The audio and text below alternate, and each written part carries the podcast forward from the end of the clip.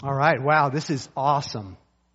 This is truly awesome to be here in front of you today.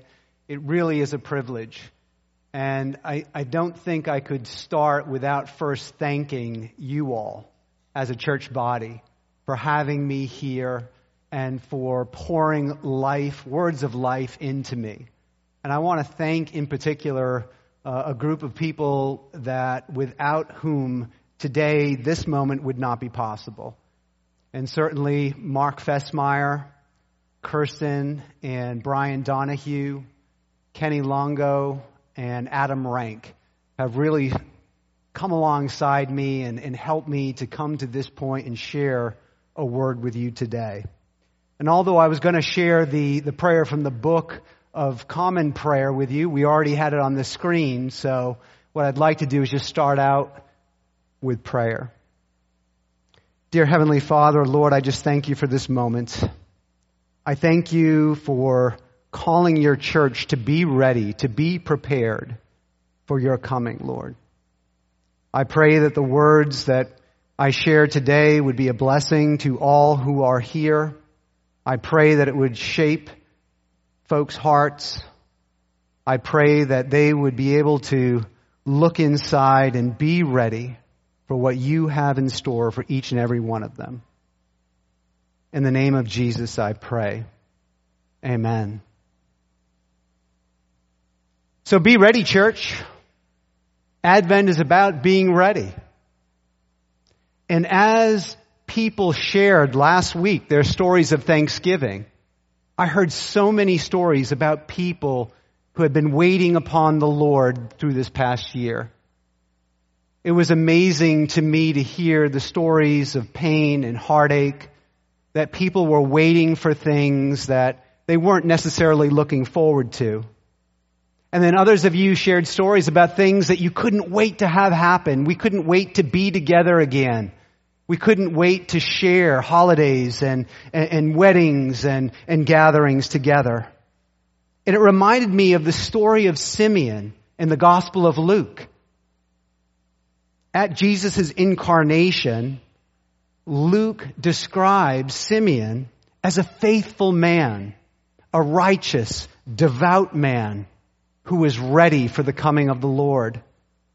And in fact, he was given a divine promise that he would not pass away. He would not die until the coming of the Christ. And through the prompting of the Holy Spirit, Simeon is led to the temple. And as he arrives at the temple, he encounters Mary and Joseph who are bringing Jesus, the baby Jesus, to be consecrated on his 40th day. Simeon is in the right place at the right time.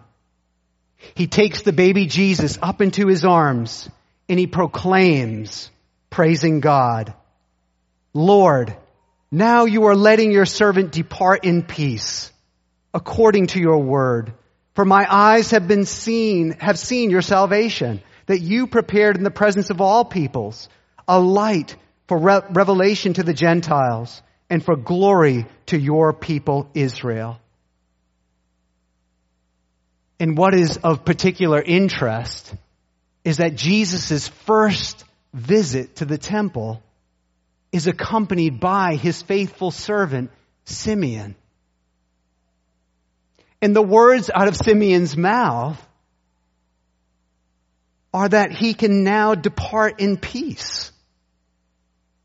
And it's funny, we don't have a lot of details about Simeon, but as you can see from the picture on the screen, he's depicted as an old man. That he's, he's waited all this time in faithfulness. That day after day, perhaps he had been coming to the temple, ready for the coming Messiah. And it wasn't until the very end, perhaps, of his life that the baby Jesus arrives. And Simeon breathes that that sigh of relief that I am ready to depart. And God chooses to reward his servant's faithfulness with a revelation that Christ, the Savior of all, had finally come. But guess what? We're not good at waiting. I don't see myself as a Simeon. in our culture, we live in a culture that's averse to waiting. We have fast food. We have the minute clinic. We have speedy oil changes. We have many things in our lives. We even have rocket mortgages, right? You don't even have to wait for the, for the mortgage decision to come except in a matter of moments. Waiting is portrayed as a waste of time. It's unnecessary, painful, and something to be avoided at all costs. We have 5G mobile networks. We have cell phones. We wait in doctors' offices and they promise less wait times. Even the Department of, of Motor Vehicles promises that they're trying to speed up, right? And not have us wait so long. But guess what? There's something of value in waiting. There's something fundamentally beautiful and transforming in the tension generated by waiting. Now the psychology professor and me couldn't help but, but slip in a slide that I would use in one of my classes, and it portrays this, this curve, right? The anticipation or enthusiasm curve.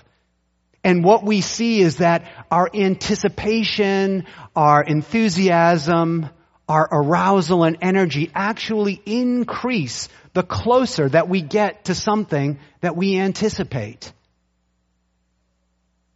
And it increases right up to the point until we actually encounter the thing that we've been waiting for.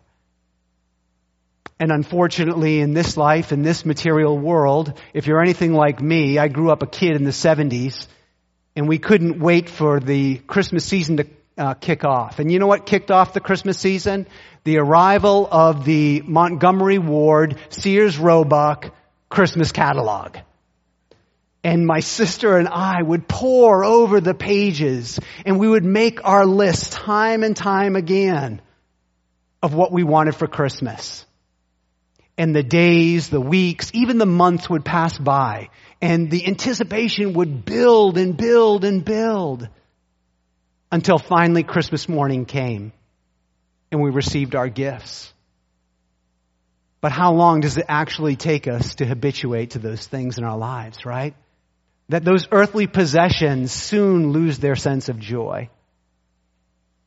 And it's of little surprise to me, looking back now in my life, that it was actually the wait. It was actually the anticipation that actually brought me the greatest joy. Sadly, not all things in our material lives are actually things that we can't wait to have happen. Some of us are actually waiting for things that are unfortunate, that are tragic. Too many of us must face saying goodbye to a loved one we face receiving bad news. And in fact, back in 2009, my great uncle Red, who was a World War II veteran, we learned was diagnosed with terminal bone cancer. In the next days and weeks and months that we had with him, the family gathered around him week after week and he would share these unbelievable stories about what it was like to train as a pilot, a bomber pilot in World War II. And he talked about the preparation that he was undergoing for the final assault on Japan before they had dropped the atomic bombs. That if they had not moved forward with the atomic bombs, he would have been in that wave of bombers that would have swept into Japan to try to end the war. He talked about simple things like meeting my great aunt at Pine Street Baptist Church. And he talked about his relationship with the Lord.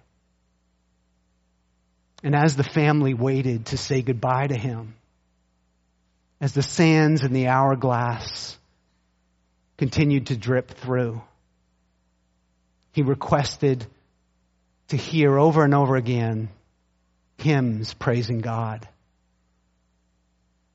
And as the morphine tried to dull his pain, the songs of praise were on his lips as he went to be with the Lord. So, in that moment of waiting, it was great richness. Even in the sadness, waiting had a purpose. Of course, not all things in life that we wait for are sad. Some things are wonderful. And perhaps one of the most iconic images of waiting is the marriage ceremony, right? That a couple gets engaged and they wait days and weeks and months. And some couples even wait years and they're planning and planning their wedding. And it leads all up until this moment. And the bridal procession is the culmination of that moment. We see the bride as she walks down the aisle and everybody's waiting on her. And as the music starts to key in, we hear, here comes the bride. And all, everyone in the audience turns and looks. And it is in that moment of waiting and anticipation that the beauty of the bride actually reaches its culmination. It is the most beautiful moment. As a local church, we're in a season of waiting. We await the sale of our building.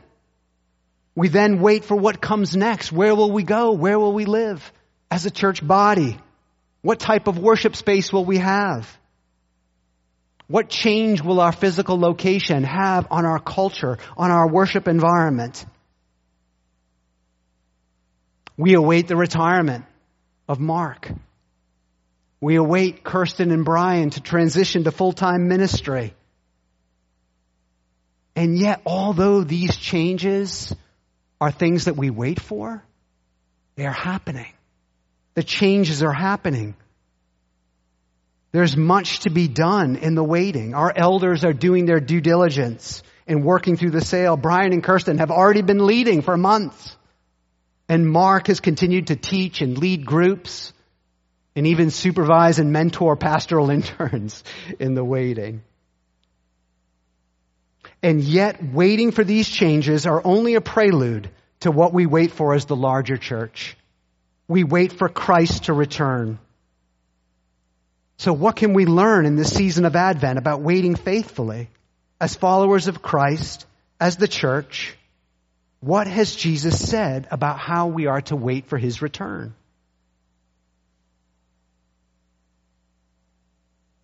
Maybe. We're waiting. Yes, we're waiting for the next slide. As you can see, I love imagery. Jesus offers a view of his return and how we are to wait in the Mount of Olives discourse, serving almost as a bookend to the description of Simeon encountering Jesus in his first visit to the temple. Matthew, in his gospel, depicts Jesus' last visit to the temple. And as he's leaving the temple complex, his disciples inquire of him about the temple buildings. And in response, he proclaims, You see all these things, do you not? Truly, I say to you, there will not be left one stone upon another that will not be thrown down. As Jesus ascends to the Mount of Olives, he gives this rich tapestry, this rich illustration of apocalyptic illustrations and warnings about the things to come. We are told about wars and rumors of wars. We're told about famines and natural disasters. But all these things will nearly only be the beginning. Followers of Jesus will be hated. Love will grow cold and many will fall away from the faith. The ominously dire predictions continue. He talks about the abomination of desolation and the great tribulation that will be endured. And during these times, we are told that there will be false Christs and false prophets who perform great signs and wonders to lead the elect away. But Jesus warns his followers do not believe these individuals. All will see the Son of Man coming on the clouds of heaven with power and great glory.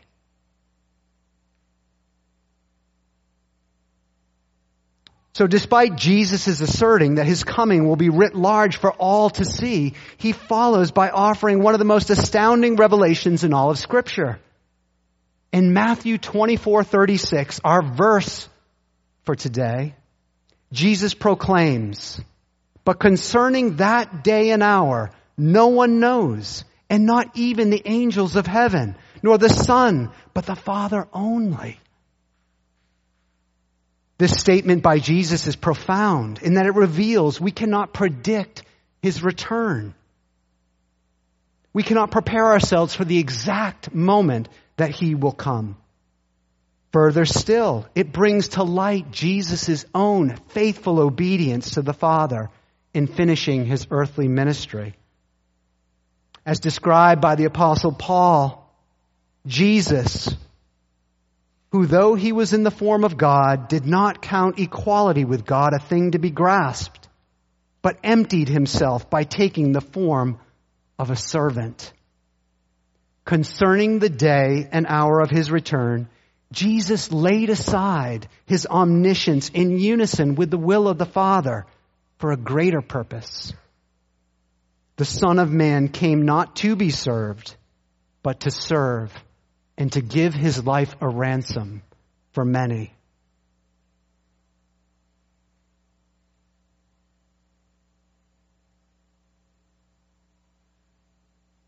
So Jesus goes on to emphasize the unforeseeable nature of his return in comparing it to the days of Noah. So in his discussion, he's going to give us a description of those who are prepared and those who are unprepared, those who are ready and those who are not ready for Christ's return. He describes in the days of Noah, life was simply being lived as people were caught by surprise, doing what they had always been doing. Working, eating, and marrying. And it was only Noah and his family who were faithful that the Lord ended up saving. Further still, Jesus compares the unexpectedness of his coming to the stealth of a thief whose strategy is to catch the homeowner unawares. This is an analogy that the apostles Paul and Peter and even in the book of Revelation end up being proclaimed later on. And it is here that Jesus begins to distinguish the two groups that he encountered. But Jesus' warning is for us to be faithfully ready and preparing for his return. So he offers these parables. And many of these parables we are very familiar with, right? The parable of the good and the wicked servant. So even so, we don't know the day and hour or how we can be ready for Christ's return. So Jesus gives us these parables for what it means to be ready. In the parable of the faithful and wicked servants, Jesus describes being ready as faithfully carrying out what the master has asked, even in his absence. The opposite of which is depicted by the servant who is evil or wicked. And he begins to beat his fellow servants and eats and drinks with the drunkards in the absence of the master. Such behaviors are explicitly warned against by Paul in his letter to the Romans, where he says, So then let us cast off the works of darkness, put on the armor of light, let us walk properly in the daytime, not in orgies and in drunkenness, not in sexual immorality and sensuality, not in quarreling and in jealousy. For the result of such lack of faithfulness will result in judgment and separation. Being ready is to live in faithful obedience to what Jesus has commanded. To love the Lord your God with all your heart, all your mind, and all your strength. To love your neighbor as yourself. To love each other. And to make disciples. Yet he continues on and offers us a second parable. The parable of the virgins here we cannot escape the parallel to the church as the bride of Christ. In his letters to the churches in Corinth and Ephesus, Paul also uses the language of marital preparation and exhorting believers to be pure, holy, and blameless by living faithfully for Christ. According to the parable, five of the ten virgins were ready because they prepared their resources, the resources that were available to them, knowing that the bridegroom would come. The five virgins who were foolish did not prepare the resources that were available to them. So when the time when the bridegroom was coming, they were caught unprepared. And during their absence, as they went to get oil for their lamps, the chilling words of the bridegroom's response echoes as they come to the door of the wedding banquet pounding on it. And Jesus says that the bridegroom responds by saying, I assure you, I do not know you. This conveys the deeper truth, connecting their readiness to the reality of their relationship with the bridegroom. Being ready reflects knowing and being known by Jesus. Further still, in the third parable, Jesus presses home the need for readiness. We hear about the master who goes away, and in his absence, he leaves his servants with his money, his wealth. Each servant receives a different amount based on the master's judgment and each one's ability. One being given five talents, the other two, and finally the last one. The servants given the most double the amounts that they had been given. The servant who was only given one goes and buries his talent in the ground.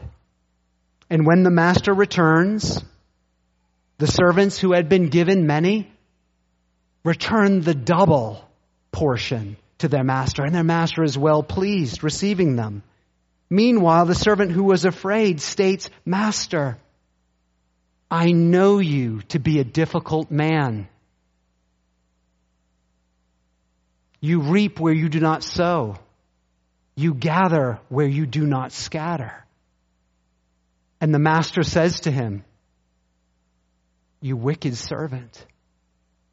If you knew me, you would have taken what I had given you and at least put it in the bank so I could get back what was mine and the return of interest. The separation of those who use gifts, the gifts that they have been given to increase their master's wealth, from simply the, from those who simply sit on it is sobering. There is an expectation to be truly ready. We have to use what the Lord has given us to expand His kingdom. Each of us is entrusted with gifts to steward and to return in expected proportion. Jesus concludes his discourse by leaving the parables behind and talking about the two groups again.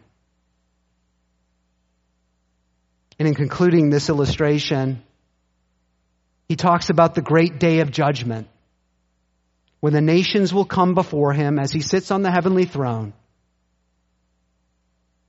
And as the good shepherd, Jesus knows his sheep. And he separates them from the goats, welcoming them into his presence.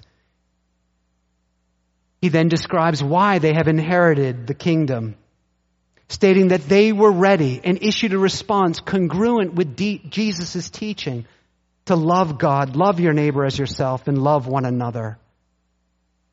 The king then issues his judgment upon the goat, saying, Depart from me, cursed, into the eternal fire prepared for the devil and his angels. And in issuing this edict, Jesus, Jesus provides the reasons as to why they are being cast out. They are not ready to respond in obedience with the gospel. They have failed to be faithful in waiting. They failed to be alert and ready as portrayed in the, vari- in the various parables. So as a church, this Advent, we are in a season of waiting. Jesus has taught us that faithfully waiting means to be ready. It is an active state of doing the work that He has called us to do, no matter the circumstances. It means we do not stop being the church because we are waiting for our building to sell. It means we do not stop loving the Lord with all our hearts, all our mind, and all our strength. To be ready means to make disciples, teaching them to obey all that we have been taught. And it means loving one another and not beating each other up or walking in the darkness. To be ready means stewarding our resources to serve the kingdom's purposes and not our own. Being ready means faithfully using the gifts that we have been given for the cause of Christ, knowing our gifts are His and not our own. To be ready means to be faithful to the end, not knowing when the end will come, knowing only that He who is faithful will indeed come as promised, and that our faithfulness is only a mere shadow of His own. And so as the church, we await for the return of Jesus and the consummation of the kingdom.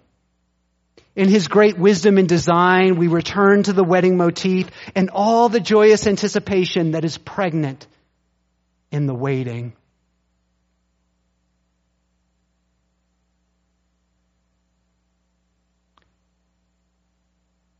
In his second coming, it will be celebrated at the marriage supper of the Lamb as depicted in the book of Revelation, where it states, His bride has made herself ready. It was granted to her to clothe herself with fine linen, bright and pure. For the fine linen is the righteous deeds of the saints. Jesus already loves you, beloved but he chooses to adorn us in the righteous deeds of the saints, his faithful servants. The things that we do in his name are turned around for his glory, are turned around and put upon us to make us even more beautiful. So be ready, church. Be faithful in your waiting. None of us are to know the day and hour of Jesus' return. We are told he who comes will come at a time that we do not expect. And one writer puts it this way, when there is no more benefit in his tarrying, he will come. He is merciful in his waiting.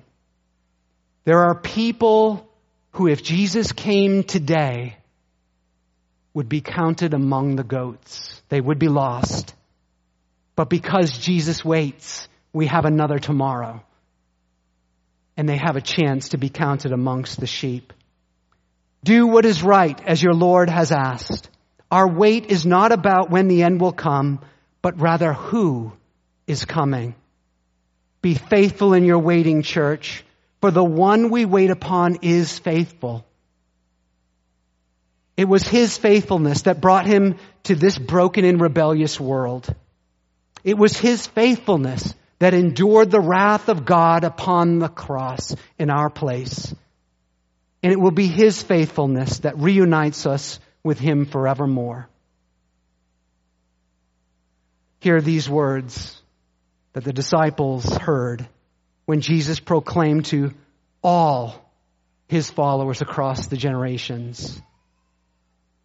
In my Father's house are many rooms. If it were not so, would I have told you that I go to prepare a place for you? And if I go and prepare a place for you, I will do what? I will come again and I will take you to myself that where I am, you may also be. Amen. May we pray. Dear Heavenly Father, Lord, we just thank you that you are a loving God, that you are patient and merciful, that in your wisdom and grand design, Lord, you allow us to wait in anticipation for your return. Lord, I pray that each person here today who have heard your words, Lord, that they will prepare themselves by doing what you ask and we ask this in the name of your Son, in the name of our Savior who will return. In Jesus' name we pray. Amen.